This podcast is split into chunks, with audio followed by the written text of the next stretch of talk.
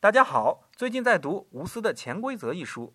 潜规则这个词大家都非常熟悉了，最早就是由吴思在研究中国古代官场文化中提出来的。潜规则是指明文规定之外的、不上台面的约定俗成、被广泛认同、实际上起作用的规则。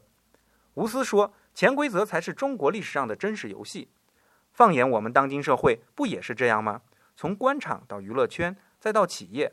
各行各业都有自己的规矩，都有内幕，都有潜规则。潜规则之于我们中国社会，正如私心私欲之于我们每个人。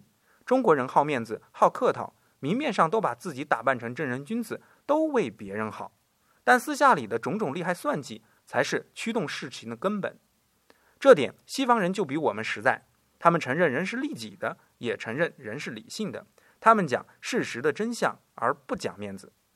今天回复“规则”两个字，给你看篇文章。